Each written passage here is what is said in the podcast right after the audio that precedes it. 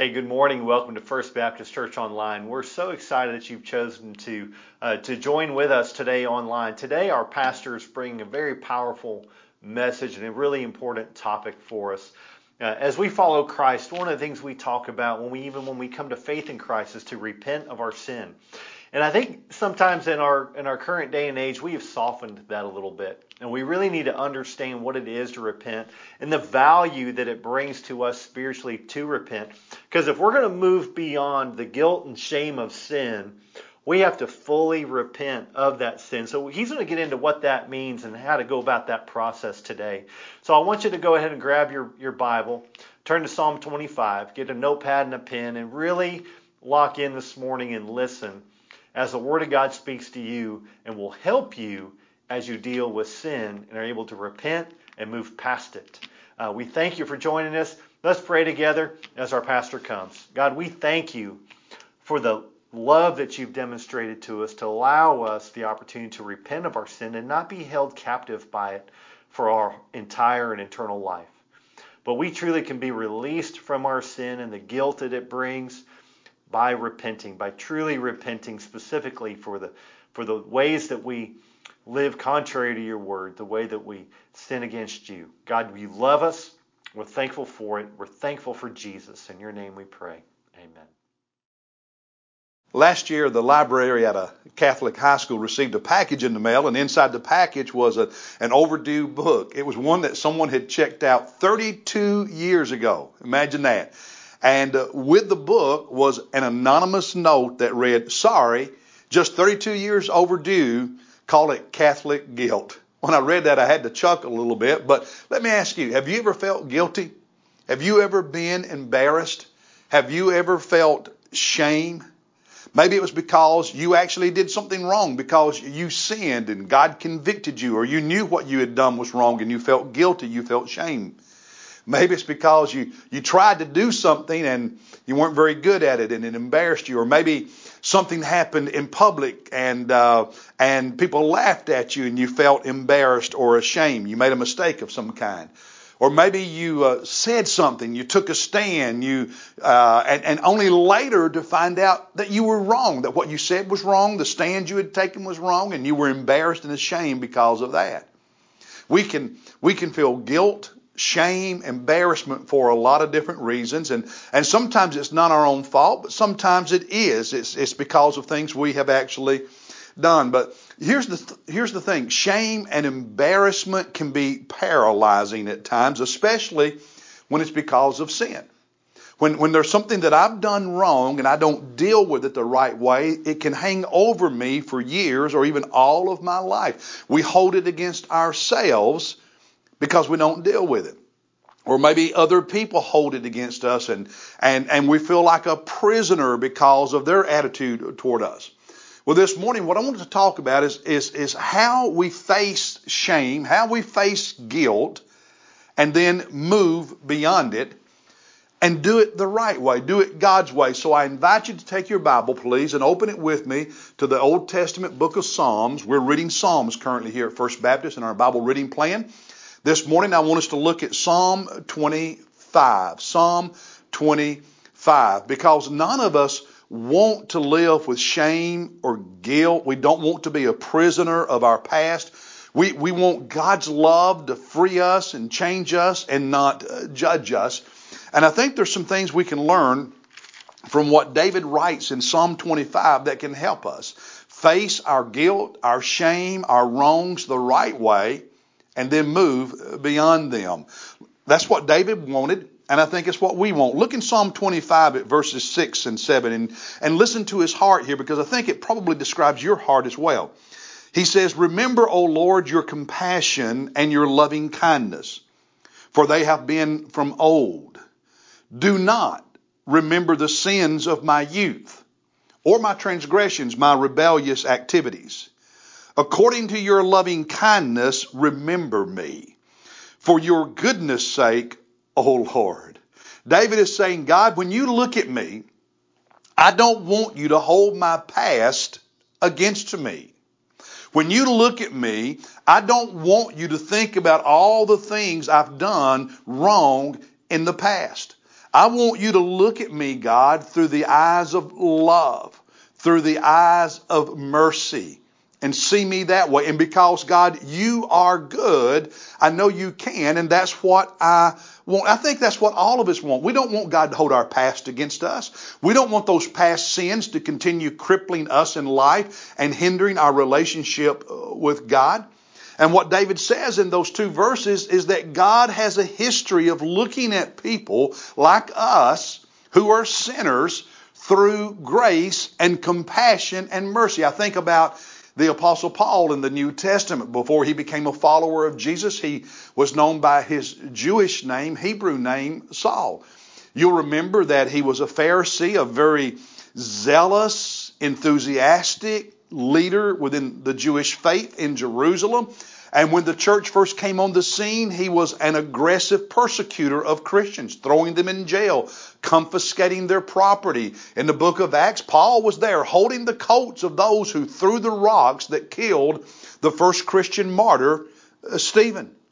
But then he became a follower of Jesus and his life was transformed. He became a great missionary, planting churches in Turkey, Greece, and other places, and wrote several books that are part of our New Testament. He's an example that, and, and there are many of them in Scripture and in life of God looking at people who are sinners, but seeing them through the eyes of compassion, and because of that, their lives were changed.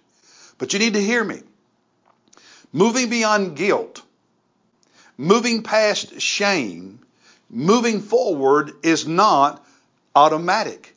There are things we must do if we're going to move forward, move beyond in the right way. And the first thing is we must make a decision, a decision to turn to God and not run away. Not run from the sin, not run from God, not run from the past, but turn to God. He begins Psalm 25 in verses 1 and following by saying this To you, O Lord, I lift up my soul. O my God, in you I trust. Do not let me be ashamed.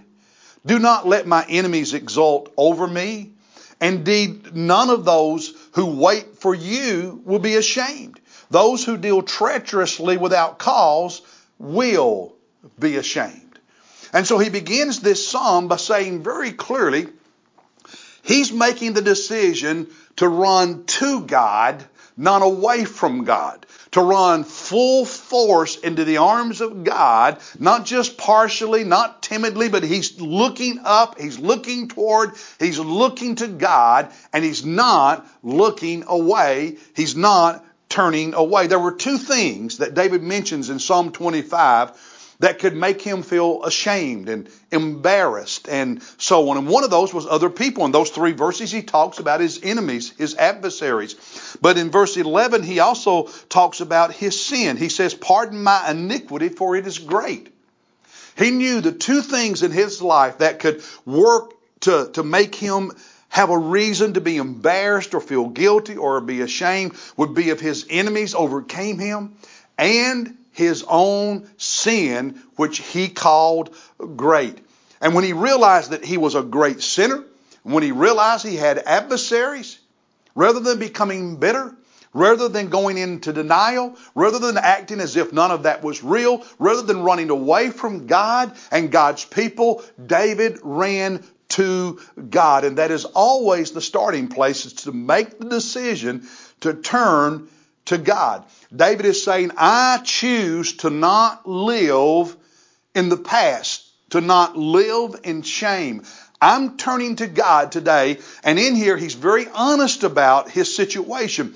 I'm going to turn to God and be honest and let God change me because I know if I do that, I will not be ashamed. If I do that, I will not be disappointed. I will not be let down. So, the first thing, if you're going to move beyond your shame and guilt, especially if it's because of sin you have committed, is you have to make the decision to turn to God. Now, number two, here's the second thing.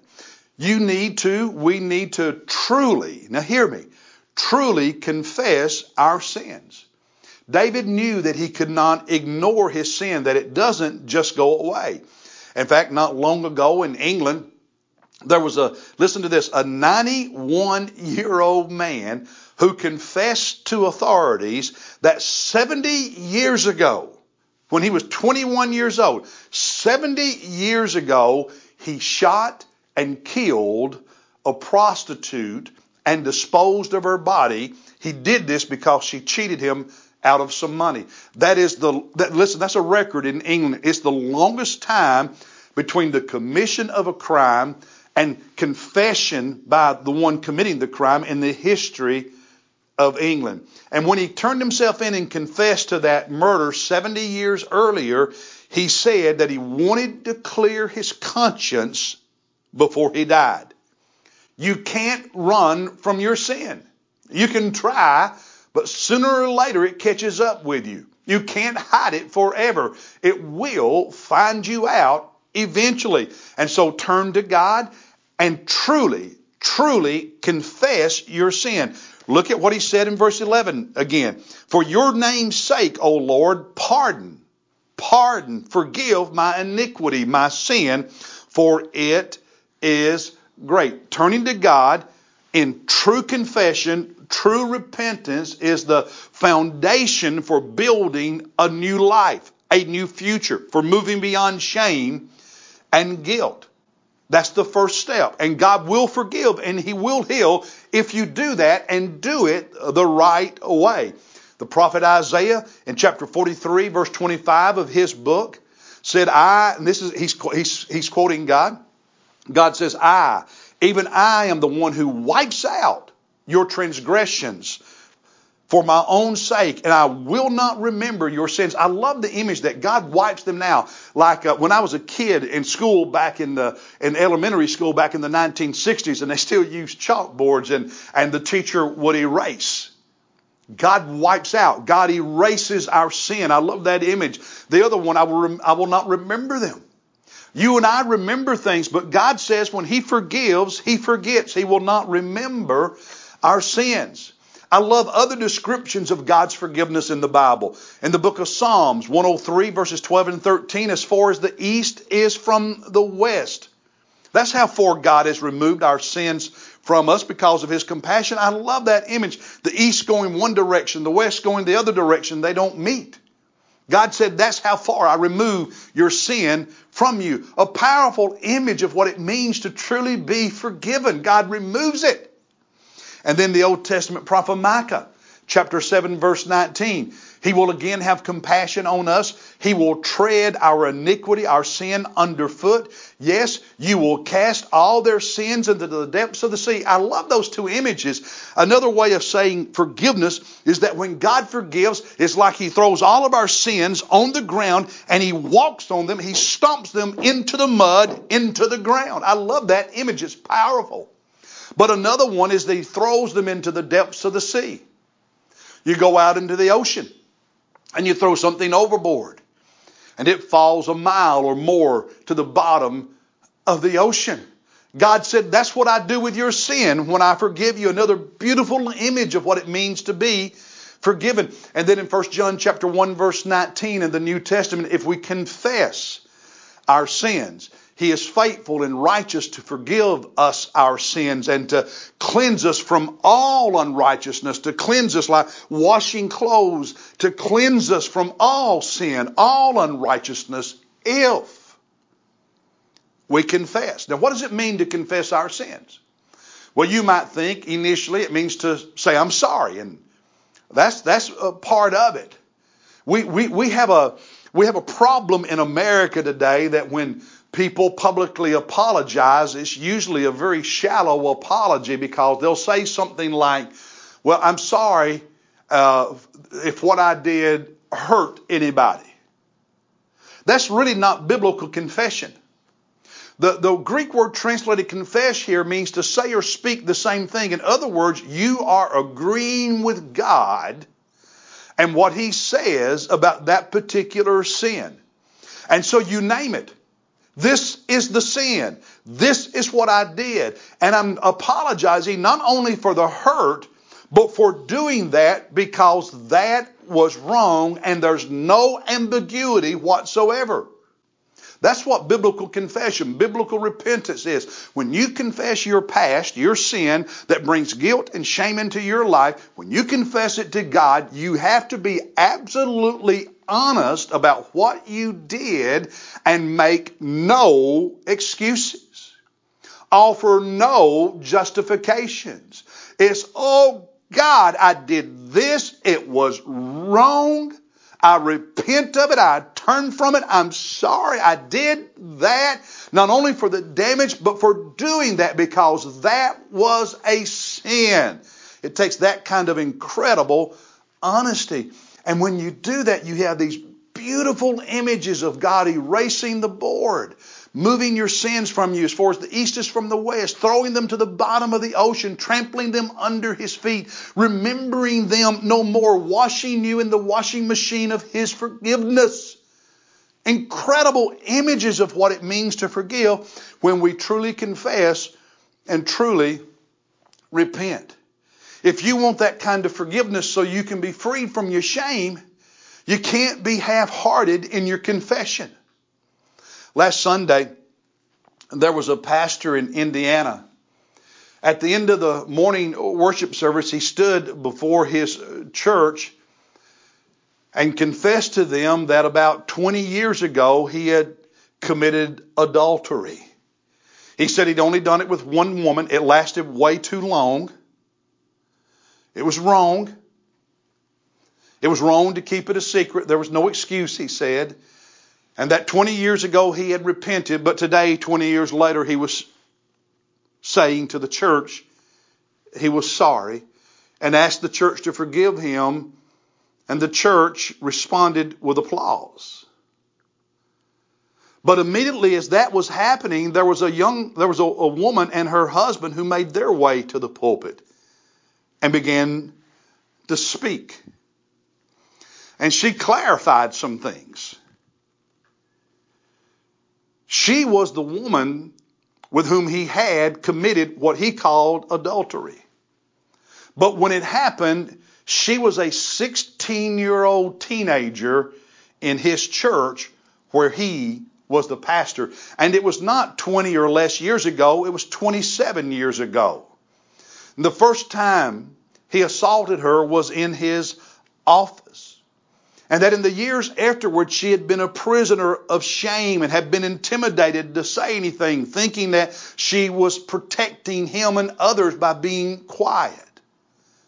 And during those years she had suicidal thoughts and other uh, struggles. Now let me ask you a question.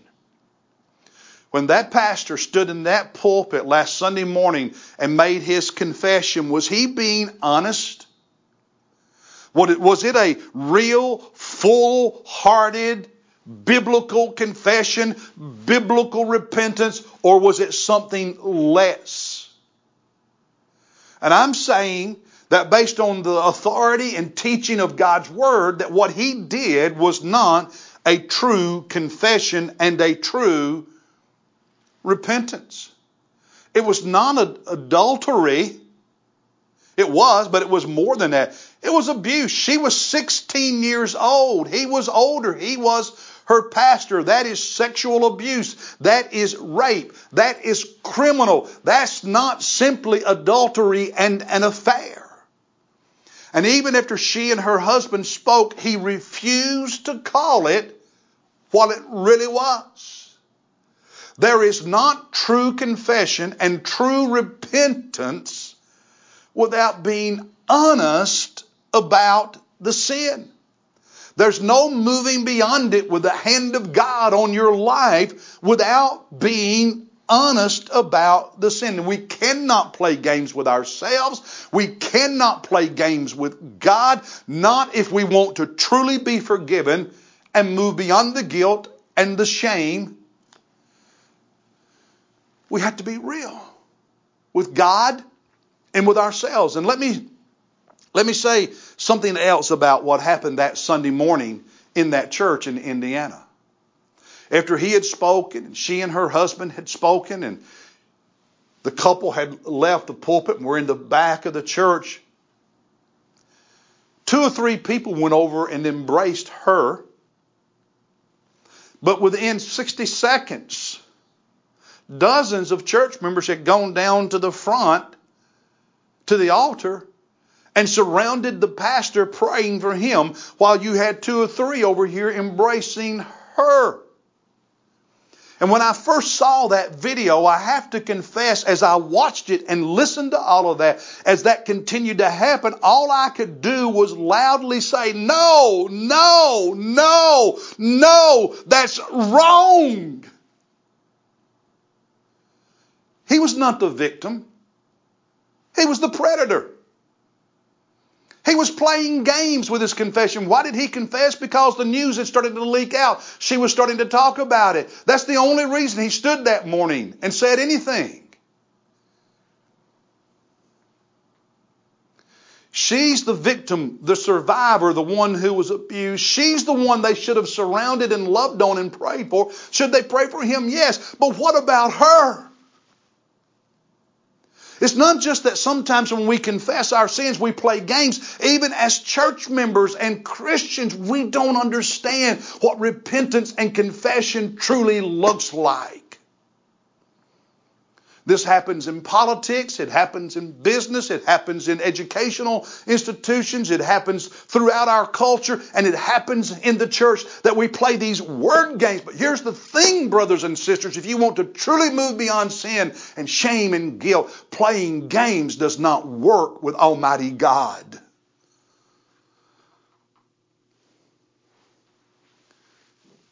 So, how do we move forward?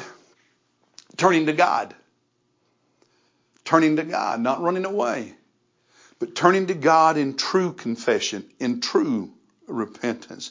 It's the most freeing thing you can do.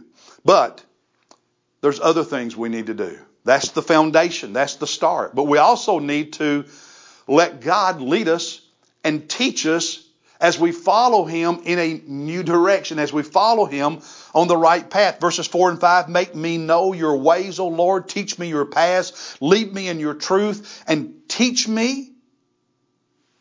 God, lead me, teach me, because I need to understand things differently. I need to learn. God, I need to walk a different path. I need to go a different direction. I need to go your way. Teach me how to go the right way, God. And then he does that because he loves us. In verse 8, good and upright is the Lord. Good and upright is the Lord. Therefore, because he's good and because he's upright, he instructs sinners in the way. He comes to us when we are lost and said, here's the way to forgiveness and salvation. He comes to us who are believers when we sin and we truly confess our sin. We're in sin, but we confess. And he says, now let me instruct you in the right way to go, in my way. Not just your way or any way, but the right way. My way. I will teach you how to live.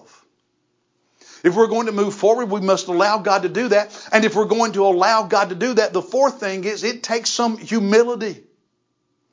Without humility, we will not confess the right way. Without humility, we won't allow God to teach us. Without humility, we will not follow God on the right path, on His path. Look in chapter 25 at verse 9. He leads the humble in justice and he teaches the humble his way. What's the opposite of humility? Well, it's, you might say pride, a know it all attitude, which keeps us from being teachable, keeps us from learning. What's the opposite of humility? Well, how about stubbornness that keeps us from really changing? From really following God's way. It's okay if we're going our way and God helps us. Stubbornness does that. Stubbornness says, okay, God, I'm open to you helping me. But humility says, God, I not only want you to help me, God, I want you to show me the right path.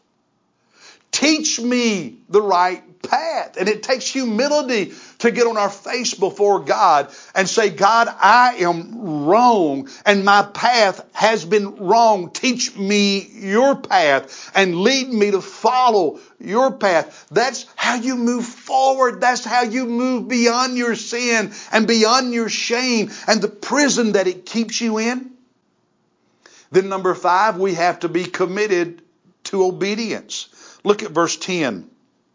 He said, All the paths of the Lord are loving kindness and truth to those who keep his covenant and his testimonies. His testimonies would be God's words, God's truth, God's law, God's scripture. And he says, The path that God leads you on, he leads you on because he is loving. It will be a, a, path filled with love, and He is truth. It will be a, a path that leads you into the truth and into righteousness, and He will lead you down that path if you are one who is willing to keep, to obey His covenant, His testimonies. Obedience is central to moving forward. Otherwise, you're just going to go down your path not really dealing with sin and probably creating more problems for yourself in the future. A commitment to obey. And then last, we have to decide that we really do want to live a life of godly integrity. I talked about this a few weeks ago in a sermon, but I want to remind us about it. Look at verse 20. David prays, God, would you guard my soul and deliver me? Guard my soul. God, protect me because on the inside, oh, I can be a problem. God, guard my soul, guard my life, protect me, and do not let me be ashamed, for I take refuge in you. Verse 21. Let integrity, let integrity and uprightness preserve me for I wait for you. God, I know that what will preserve me, what will protect me, what will keep me healthy is if I live a life of integrity and uprightness. The Hebrew word translated integrity means a wholeness or a fullness or a completeness.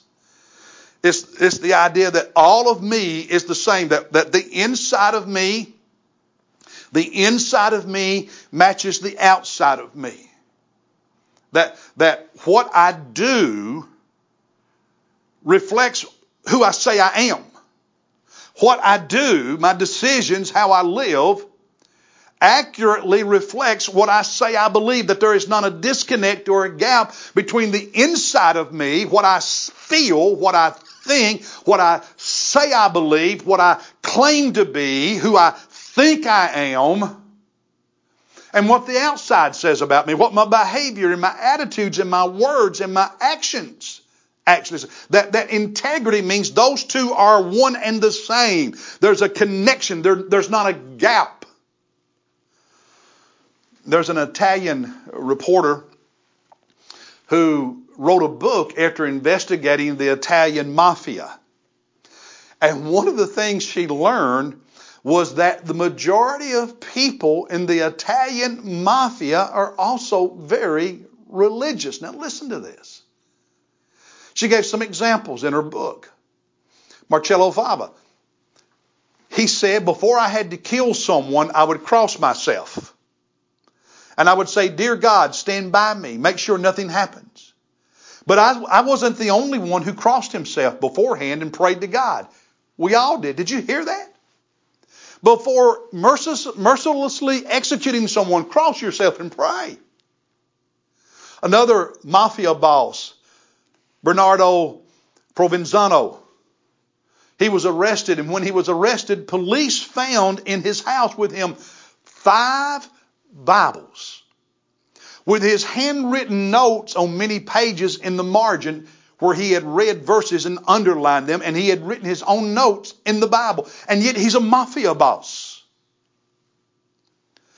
Michael Greco, another mafia boss, in prison, keeps four books with him in his cell. One of those, two, two of those, rather, two of those are liturgical books. The third is, is, is a copy of the four Gospels in one book. And the fourth is a book on prayer. That's what he keeps in his cell. He's in jail, in prison, because he's a mafia boss. Now I know those are extreme examples, right? We shake our heads at it. But is it not true that in our own ways, sometimes we are guilty of the same thing? Being religious with our lifestyle contradicting what we say on the inside about who we really are. When that happens, it's a lack of integrity. And there's no moving forward.